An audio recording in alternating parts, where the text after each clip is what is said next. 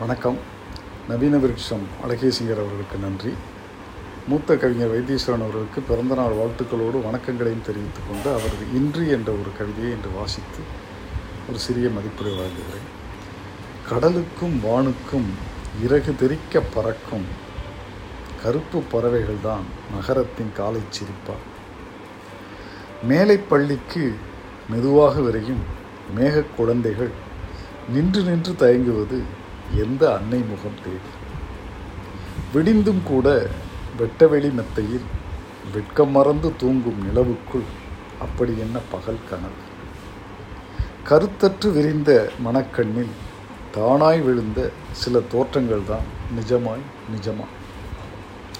ஒரு அகக்காட்சியையும் ஒரு புறக்காட்சியையும் அருமையாக இணைத்து சொல்லியுள்ளார் இந்த கவிதையில். அந்த கருப்பு பறவைகள் என்று அவர் அதிகாலை இருட்டை பற்றி சொல்வது மிகவும் அழகாக இருக்கிறது. அது தவிர இந்த கதையிலே பயின்று வந்திருக்கின்ற மோனைத்தொடை அந்த கவிதைக்கு ஒரு இசைத்தன்மையை கொடுக்கிறது. மேலைப்பள்ளிக்கு மெதுவாக வரும் மேக குழந்தைகள் விடிந்தும் கூட வெட்டவெளி மெத்தையில் வெக்கமறந்து தூண்டும் நிலவு.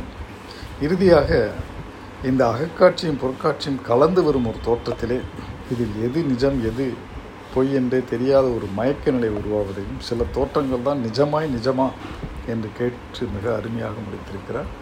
மிகவும் அருமையான சந்த கவிதை ஒரு இசைக்கவிதை. அடுத்ததாக இன்னும் ஒரு கவிதை வீதியில் குறுக்கே நடந்து போகிறது கழுதை நின்று நிதானப்பட்டு போயின வண்டிகள். குறுக்கே கடந்து போனான் மனிதன் எதுவும் நின்றதாக தெரியவில்லை. கைதே கைதே என்றார்கள் சில பேர் மட்டும் போகிற போக்கில்.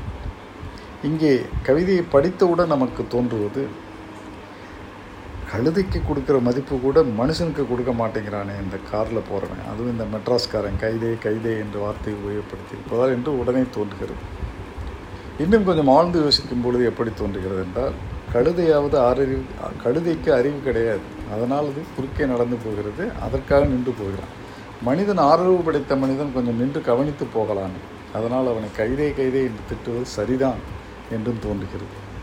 இப்படி இருவேறுபட்ட எண்ணங்களை கொடுத்திருக்கிற இந்த கவிதை மிகவும் எளிய நடையில் மிகவும் அருமையான ஒரு மன உணர்வை சுட்டி காட்டுகின்ற கவிதை. நன்றி வணக்கம்.